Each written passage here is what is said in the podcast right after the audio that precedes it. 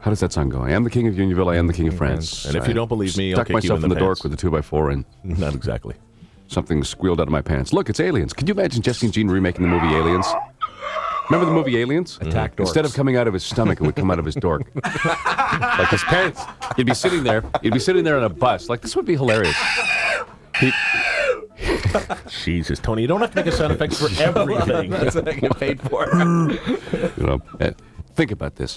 The guy's riding the TTC bus in the morning, right? Yeah. All of a sudden, the camera zooms in on his pants, his crotch. It's, it's like it's starting, starting to move, and all of a sudden he starts going, oh, oh," and then the alien comes out, and it's got a pecker head.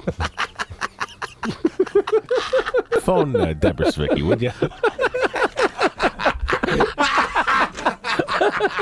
Jeez.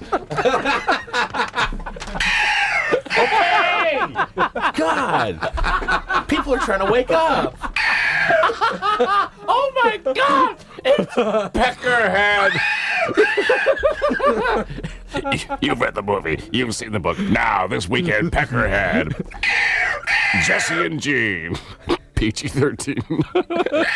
Bringing, bringing a whole new meaning to the phrase ride the red rocket.